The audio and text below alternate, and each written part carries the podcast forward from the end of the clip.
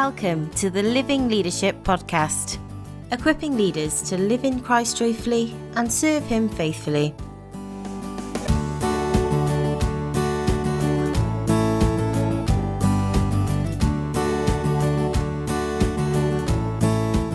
Hello, and welcome to this week's episode of the Living Leadership Podcast. On this week's episode, we are continuing in our short series on interviewing members of staff from Living Leadership. And I'm delighted today to be joined by Marcus. So, firstly, Marcus, I'd love it if you could introduce yourself to the listeners. Uh, well, thanks, Jess. It's nice to be here. Uh, my name's Marcus Honeysett. Uh, I live in southeast London in the UK. And at the moment, I'm the director of Living Leadership. I'm married to Ros have a seven year old son who on social media goes by the name of Munchkin, and he keeps me fit with football and rugby and anything to do with a ball. Brilliant. So, before we come to talk a bit about ministry life and experience that you have, it'd be really great to understand how you came to faith. So, how old were you and what were the circumstances around you coming to know the Lord? Uh, it was on a family holiday, actually. Um, we were in St Ives in Cornwall in the UK. I was 14, and there I came across uh, a beach mission team for the first time. Uh, I'd been uh, a grown up, my family, we went to a liberalish Baptist church at the time, but the good news really hadn't sunk in for me.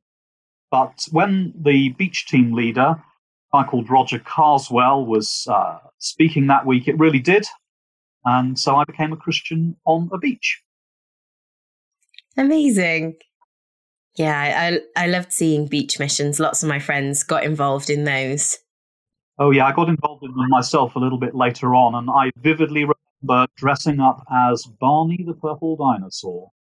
Everybody else did and superb acting and dramas, and I, I, was, I was Barney the Dinosaur. Someone needs to be.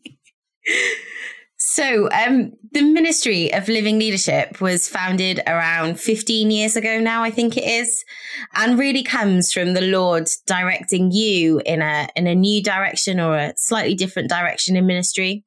It would be really great if you were able to share with us how the Ministry of Living Leadership came about and what led you to start it.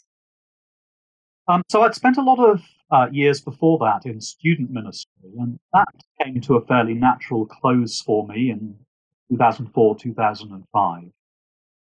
And I was uh, wondering and praying about whether I should be helping pastor a, church after that, and was in quite advanced discussions with a church that I love. Uh, and even though the discussions were advanced, it got to a point where I just felt the Lord was putting the brakes on that. But I, I didn't have any idea why. I really wanted to do that. But my wife and I paused the process and just started praying really at that point. And in the next three weeks, 16 churches of all different shapes and sizes rang me up and said they knew I was interested in discipling leaders uh, and would I like to go and do it with them. And when it got to 16, we were feeling quite in good, really, quite guided by God, but didn't know what on earth was going on. So I rang an old boss of mine, guy called Nigel Lee, some leaders, uh, some listeners might remember. And he said, well, why don't we host a consultation between them? And so we, we got some church leaders together and they expressed three areas of concern. Those were all to do with discipling leaders. Firstly, how to get people into an experience of uh, Christian leadership accessibly and cheaply for the first time. Um, and then how to sustain and nurture leaders for the longer term so that they continue to love the Lord and love the church and love leading when the demands are arduous. And, and then lastly, how to develop local leaders better. And in the consultation, folk were saying, well, are these things that we could work out together rather than separately? And my wife Ros and I agreed that I could spend a couple of years seeing if there was mileage in exploring those things together with those uh, there was no salary. Did a lot of praying about that. But we started to see the Lord blessing things. He led us to start some initiatives, firstly for junior leaders and then for longer term leaders that we wouldn't have imagined ourselves out of our own cleverness. And living leadership really grew out of that. Uh, there were some uh, fun moments of faith that were scary along the way, but um, started to grow our faith from quite a low base. And here we are, 15, 16 years later, and I'm just amazed at what he's done. Yeah, brilliant. And yes, you're saying just amazed at what the Lord's done over these years. Are there any kind of outstanding moments across the years, things you feel you've learned about the Lord during that time? The, the scariest moments. Um, I was at um, uh, a conference on one occasion, having lunch with two pastors, and one of them just said, "Why, why is it that member care in missions movements is is normal? Why is it that real care for leaders there is normal, or at least well thought through, but it isn't in the pastoral movements that we're familiar with?" And the three of us just started jotting things down on a, a napkin uh, about what we'd like for the care of our souls and our marriages in Christian work what would help us keep walking in God's grace and enjoying being disciples and worshippers ourselves? And then we looked at the, what we'd written on the napkin and had a bit of a tingly moment and thought, well, that doesn't exist. Maybe we should try it. And um, yeah, it was great. We thought, okay, we can try putting on something for folk in pastoral ministry that is about soul care and just receiving from the Lord. We didn't have any money for a conference centre. And uh, we were just putting it off. Well, there's a strong sense of the Lord's leading here. We don't know what to do. I remember getting home one day and my wife said, um, Who does have a gift of faith for money? She said, You know, the thing that the three of you think God's saying to do, would that conference centre you like in the Midlands be good for it? And I said, Well, it'd be lovely, but we couldn't afford it. She said, Well, I'm glad you like it because I've booked it. and I went white and weak at the knees and said, What have you paid for it with? And she said, All our money. And we, you know, we had a little bit in savings, but I've just sent everything um, as a deposit because God's clearly telling you to do it. Somebody's got to. It's not going to be you. Um, so go pray and make it work. And that was the way Living Leadership's uh, pastoral refreshment conferences started. But I, I, didn't want to get out of bed for three weeks. I thought she'd just bankrupted us. but I think possibly the outstanding lesson I'm really still learning is that God doesn't need me to be a wonderful strategist. You know, God has never said to the angels, You angels, look, uh, Marcus has become a Christian and, uh, and he wants to get involved in what I'm doing. Phew, what would happen to the kingdom of God if that hadn't happened? That conversation has never happened and it's never going to. You know, when we're young in Christian work, we're, we're desperate to be able to say, I did something. I created something. Just don't think that's true. We lead out of weakness and prayerful dependence, asking Him to lead and to impress upon us what He wants to do, and we just follow. And I think after that, perhaps the most important thing in the life of living leadership, from the word go, but it's developed as we've gone on, was deciding on the foundational values that we were committed to. So we decided right at the beginning we want to grow spiritually well formed, healthy People who are living in the love of God, who are seeking Him for grace every day, who are really seized by their identity in Christ, and who want to grow in humble, Christ like character and servanthood. We, have always wanted to grow leaders and leadership cultures that are known for humility, repentance, forgiveness, prayerfulness, worship, wisdom, leaders who love the scriptures like they love their own lives, and who want to see all those things all the way through the warp and weft of the life of every local church. Um, we've always seen biblical leadership through three sort of lenses, really. The first is Philippians 1, where it says, We want to work with you for your progress and joy in the faith so you glory abundantly in Jesus. And that's great. Um, leaders who understand the job isn't running services and doing the accounts of a church and pastoral visits. Yeah, all those things are important. Don't get me wrong, but but the, the, just the foundation. We want to work with you for progress and joy, so you're glorying abundantly in Jesus. When a church looks like that, just amazing and so attractive. And the second lens is we've always seen leadership as about making disciples who make disciples. And off the back of that, the third thing really is we've always seen the role of leaders is equipping all the disciples for their ministries out of Ephesians 4. But we don't think that the role of leaders is doing all the ministries of the church. And so, for sure, in living leadership, we've always wanted to grow really good ministry competence, but not without those foundations. Because competence without character just leads to so many bad places. And we want, we want leaders who are pressing Him with the Lord and passionate for, for Him and His work in their lives. Know the work of the Holy Spirit. Hmm. Yeah. So, over the last years, particularly, I think there's been a lot of growth in the activities of living leadership. What's personally most excited you about some of this recent growth, seeing what God's doing right now? Um, when COVID hit, like most Christian leaders, I found myself completely at sea. And uh, all my plans were. Finally, broke any last remains of reliance on on my plans and my strategies. And God, please, please bless what I want to do. Uh, just forced me to pray. I believe that this time for many has been a bit like Elijah at the Kerith Ravine in First Kings. Just learning to stand before God depends on Him only.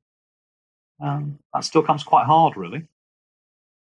But as we were um, praying and seeking Him, um, some things started to happen that Dan weren't dreaming of, really. Um, firstly, an old friend of mine, Nay Dawson from IFES, rang up out of the blue and said, Listen, can't you do some of your pastoral refreshment material for leaders online? Or can you even do that? Can you do soul care stuff on Zoom? Didn't know what Zoom was at the time. uh, but that in a really vibrant network meeting for some fantastic leaders' devotional time encouragement. Any listeners who are interested, there's space to join that. It's lovely. Come on in. The water's, the water's lovely. And then, on the back of that, the Lord uh, led somebody who has a great ministry of pastoring pastors uh, to come to us just to see if we could establish uh, something wider for that in these challenging times. And so out of that, during COVID, the Living Leadership Associates Network has been born. And yes, I know that you are very foundational in that and right at the center of that. And it's growing amazingly around the UK and Ireland. Uh, could soon start to go further afield, I think. And I could not have engineered that. Living Leadership couldn't have engineered that. We're so grateful to God. Just want to press in to Him. I think maybe the lesson is we just don't want to be leaders and a ministry that says, here are all the great ideas we have. Uh, Lord, would you just um, see fit to bless these, please? Yeah. But show what you want us to do, and however stumblingly and falter- falteringly, we, we will follow it. Some people are really spiritually sensitive, aren't they? God has to tell them to do something once and they do it. And I'm just not one of those. And usually he has to rub my nose in it and it takes multiple things multiple times before I say, oh, maybe that is. but I think, I think the difficulty for all leaders is when somebody comes to us and says, so what's the plan? What are we going? Where are we going? What are we doing? How are you going to get us back to normal from before COVID? You know, like January 2020 was like the high point of the kingdom, uh, and so easy. How are you going to give familiarity to us? How are you going to make us feel safe and comfortable? Giving the answer, I just don't know. I don't even know what questions to ask, let alone what answers to give. But, but what we're going to do is we're going to wait on the Lord and we're going to lean into Him and we're going to pray. That answer sounds a bit lame because we secretly think that people want dynamism and strategy rather than weak leaders who are soaked in prayer and with whom you know the presence of God. I, I think this is a, a, sifting time for a lot of leaders. Um, I meet some leaders who sadly are tempted to be a bit performative. Come to us for resilience and strength, and you know, shelter under our wings. We'll get you through. Some of those will fall off the perch, if I'm honest. Um, But leaders who want to be weak and say, well, I don't know the answers, and I'm going to cling to a super strong savior. I've got a mighty rock. We're attached to him. I don't, I don't have answers for you, but let's come and cling together. Let's learn to pray together. I think that they're secretly worried that down the road, at the next church down the road, there's one of the resilient, super strong types who's offering enticing looking stuff. And so they're tempted to do the same as well. I think the Lord is sifting and saying, well, who's going to press in with me? Who's going to pray? Who's going to be a worshipping person as a result of this? We've all been so punctured by, like, and everybody's exhausted. And I think that that's one of the things maybe the Lord has been doing in this time. That's where I want mm. to be weak people with a super strong Saviour, just leaning into Him. And anybody who wants to come and lean in with us, then, then that's what you get. You're not going to get super strong, clever types with us.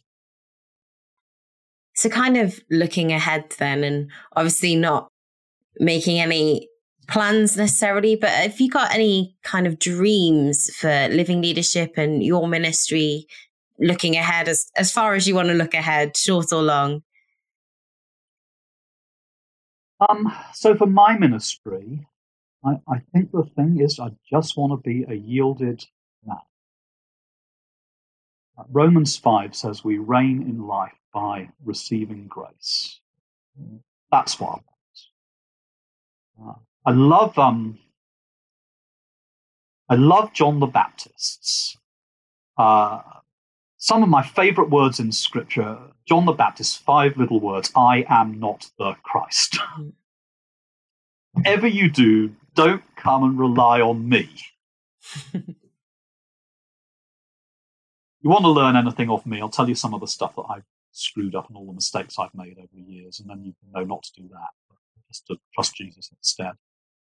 But yeah, you reign in life by receiving grace. And Jesus says, apart from me, you can do nothing.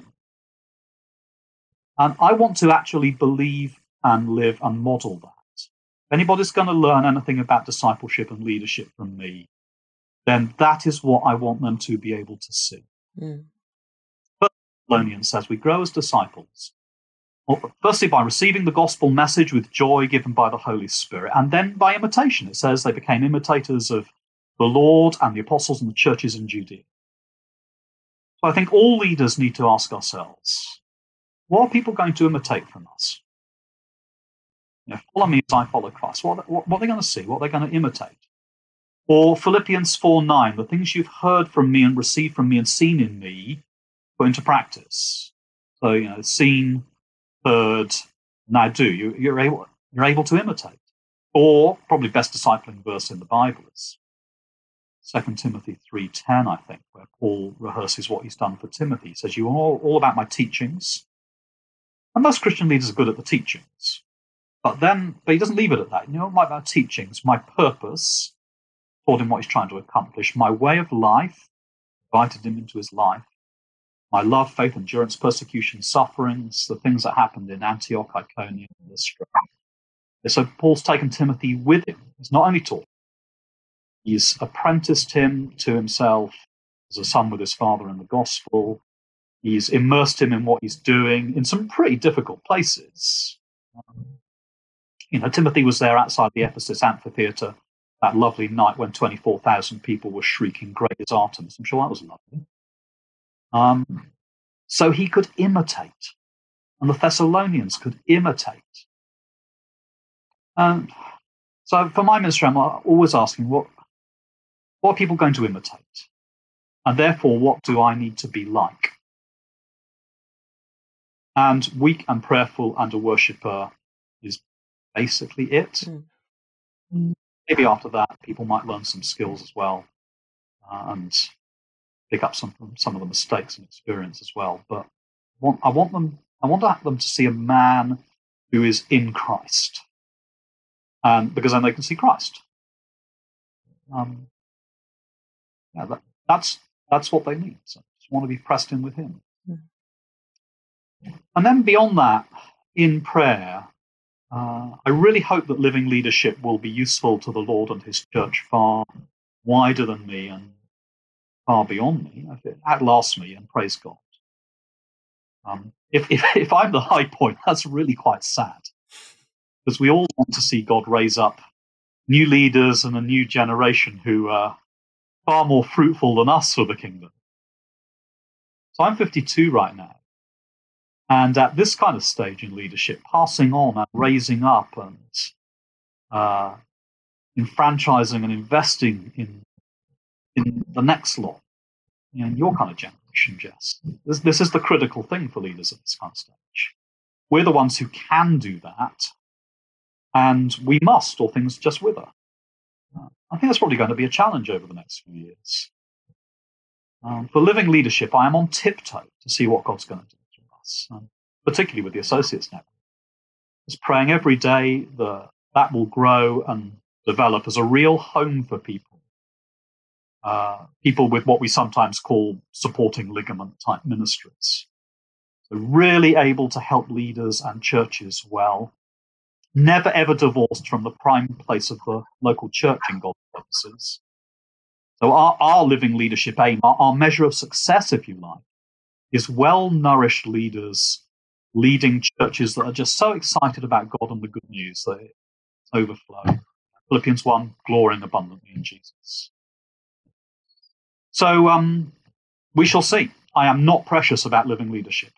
Mm. If God wants to continue to use this, then that'll be wonderful for his glory. And if he wants to stop this and use other things he's doing to encourage leaders and churches in his grace, then that's great too. Yeah. Uh, the critical thing is uh, that he is growing and sustaining and encouraging leaders in his grace. And we just kind of get to tag along with him in order to become more like him and, uh, and participate in what he's doing and marvel at him. Yeah. Yeah.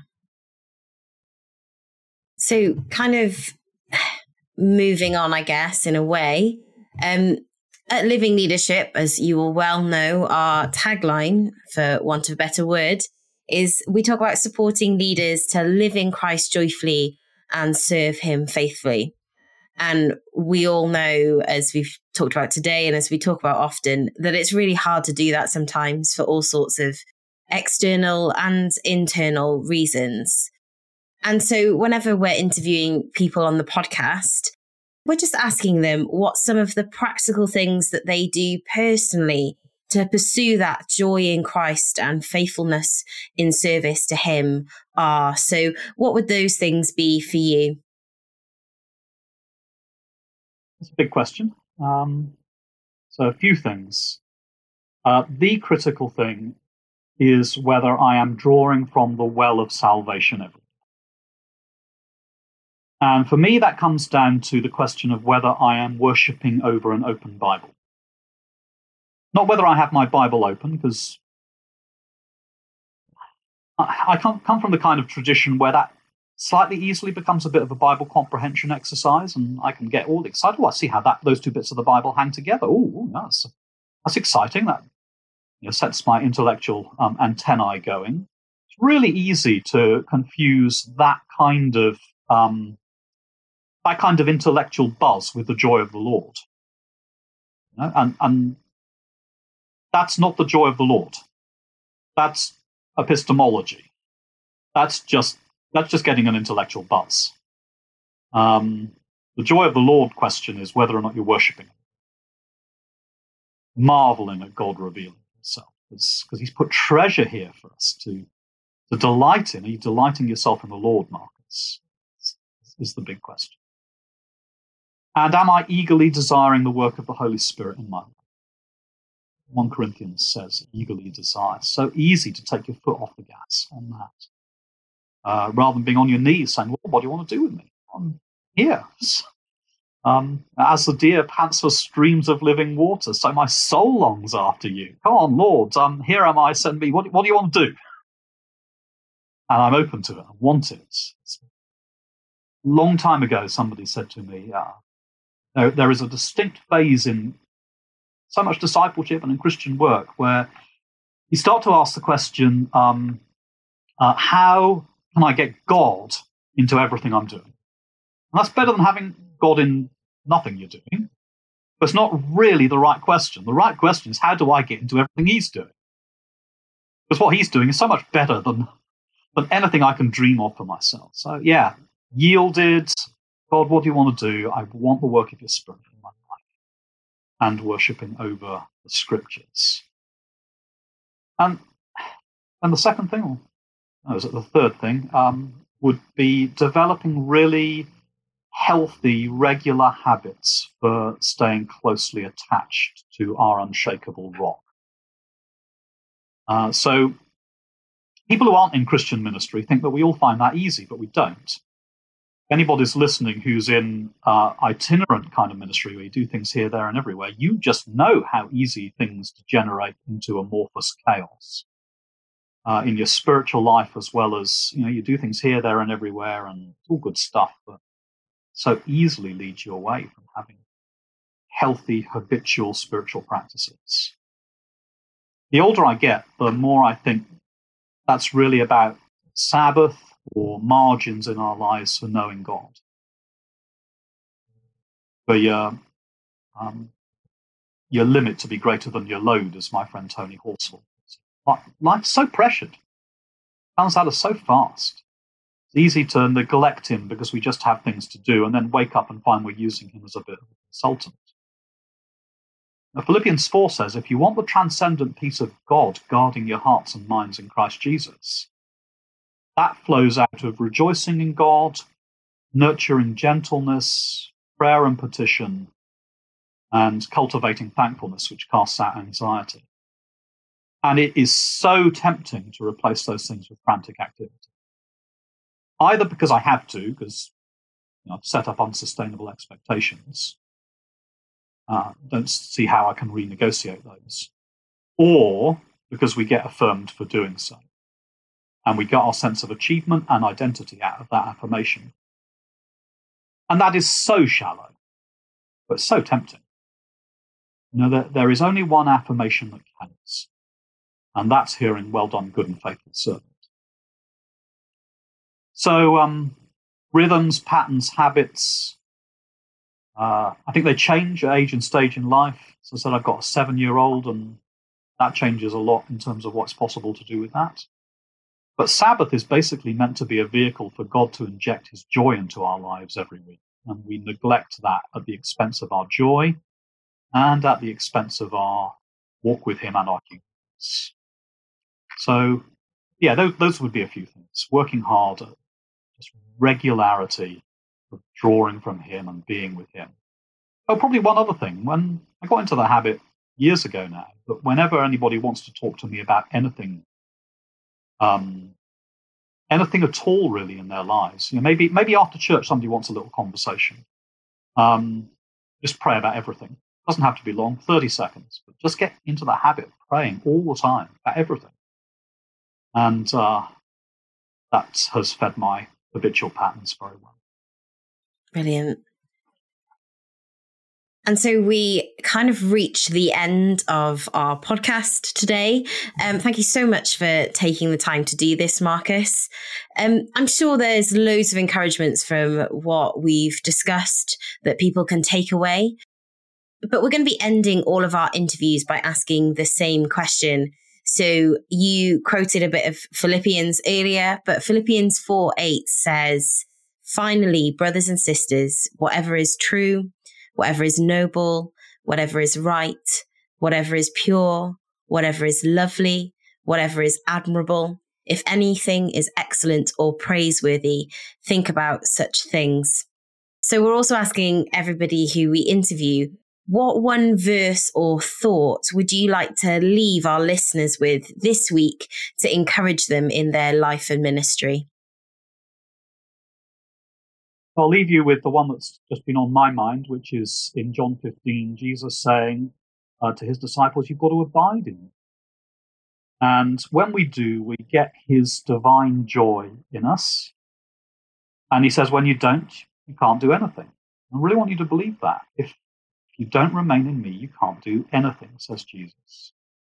So press into him, desire only him, just want to be women and men who so have him at the center of our gaze that everything else in life, good and bad, falls into proper perspective. As the Bible says that when we do that, the Holy Spirit is at work transforming us to be like Jesus. Amen. Yeah. Well, thank you so much for joining us today, Marcus. It's been an absolute pleasure to have you on the podcast. And we do hope that it's been a great encouragement to everybody that's listened today. Thank you for listening to the Living Leadership Podcast. We hope what you've heard today spurs you on in your walk with the Lord. If you're encouraged by today's episode, consider sharing it with a friend or colleague or leaving us a review on your podcast app of choice to help others find us.